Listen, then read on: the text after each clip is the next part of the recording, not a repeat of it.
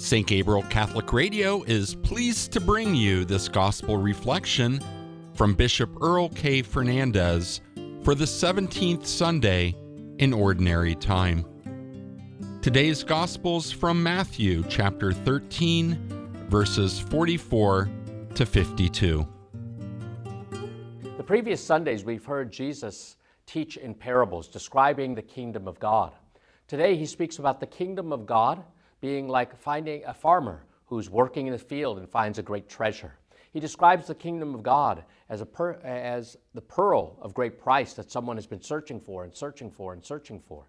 He describes the kingdom of God as a fisherman who throws his net out into the sea hoping for a great catch.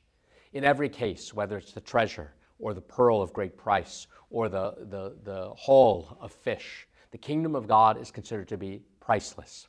But it also requires a degree of patience and a degree of searching. We have to be patient. We heard in the, in the story last week of the weeds and the wheat. Weeds and wheat are very hard to distinguish from one another until the last moment. We have to wait. The farmer in the field, he tills the soil, he searches and he searches. He, the, the treasure is there, but he has to discover it through his day to day work, through his day to day commitment to the kingdom.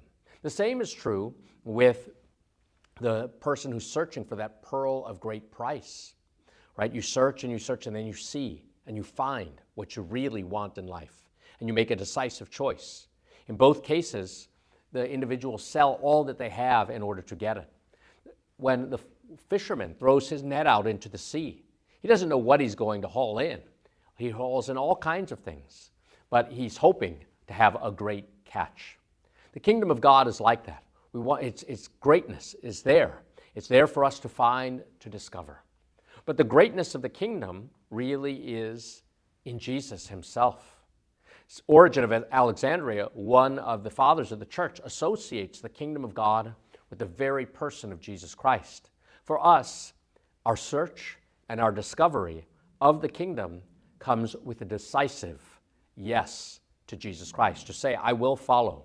The kingdom, it is true, is here but not yet here in its fullness. That will come at the end of time.